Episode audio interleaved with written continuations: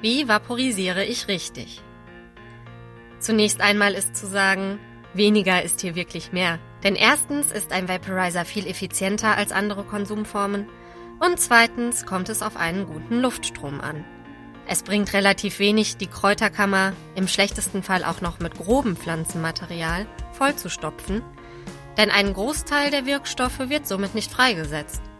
Es ist wichtig, das zu verdampfende Material möglichst fein zu mahlen, allerdings auch nicht zu fein, denn dann werden Partikel durch das Sieb des Verdampfers gesaugt, was erstens das Ergebnis etwas verdirbt und zweitens sehr schnell zu einem Verstopfen des Siebes führt.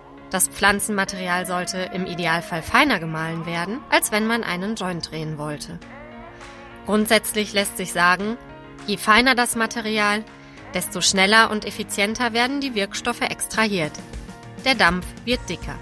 Je nach Gerät sollte die Kräuterkammer nur so hoch befüllt werden, dass die heiße Luft die Möglichkeit hat, das gesamte Material zu durchströmen und nicht zum Beispiel nur am Rand vorbeizieht.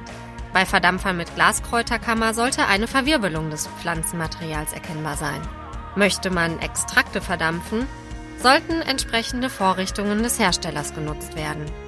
Sofern diese nicht vorhanden sind, lassen sich diese gut zwischen zwei Lagen des Krauts einfügen, um weder auf das Heizelement zu fallen, zu tropfen oder durch das Sieb gezogen zu werden. Der Zug ist ja abgefahren. Grundsätzlich gilt, Je länger der Zug am Mundstück, desto intensiver und gleichmäßiger findet der Extraktionsprozess statt. Es ist sinnvoll, zu Beginn bis 10 zu zählen, um als Neuling ein Gefühl für einen guten Zug zu bekommen. Achtung! Hierbei können bereits sehr viele Wirkstoffe freigesetzt werden. Wer sich unsicher ist, der nippt erst einmal nur und wartet entweder teils kaum zu erkennenden Dampf oder einen spürbaren Effekt ab.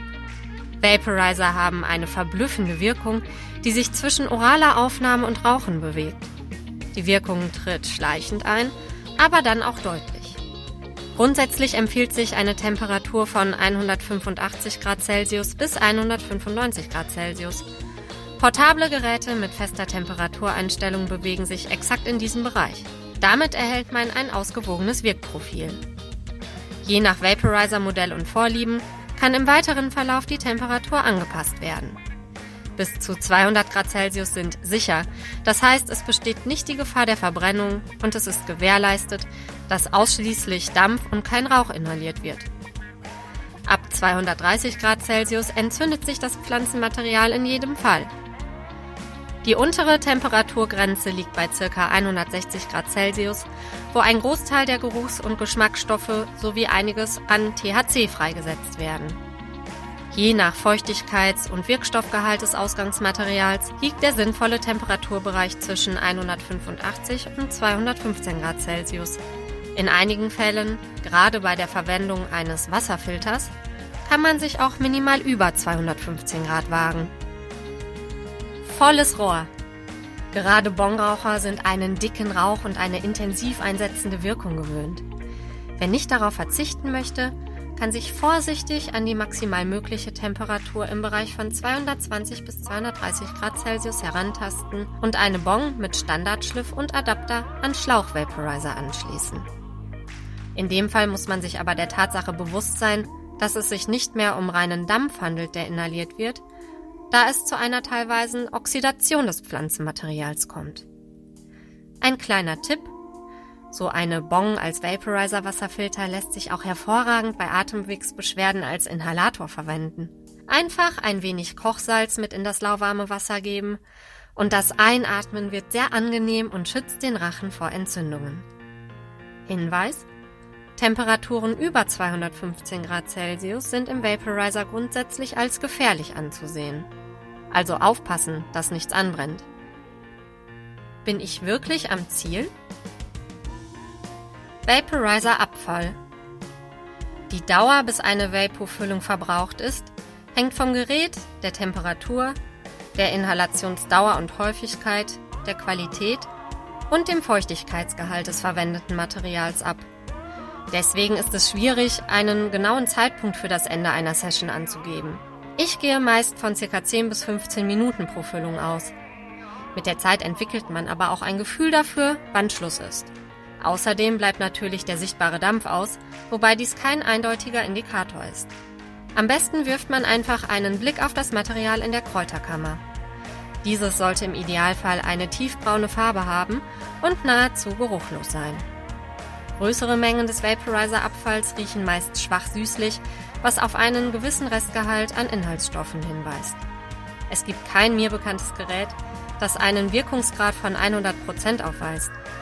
War die Temperatur deutlich zu niedrig, dann ist das Material gelblich bis hellbraun. War sie zu hoch, dann ist es schwarzbraun und riecht leicht angebrannt. Siedetemperaturen der für den Effekt wichtigsten Cannabinoide. THC 157 Grad Celsius. Wirkt euphorisierend, schmerzstillend, entspannend. Das am stärksten psychoaktive Cannabinoid. Hauptverantwortlich für den bekannten Effekt von Marihuana. CBD 160 Grad Celsius bis 180 Grad Celsius. Wirkt schwach psychoaktiv, reduziert Ängste, Spasmen. Antipsychotisch, entzündungshemmend. Schwächt die psychoaktive Wirkung von THC ab, reduziert Paranoia. CBN 185 Grad Celsius. Wirkt sedierend, antibiotisch, ist ein Abbauprodukt von THC.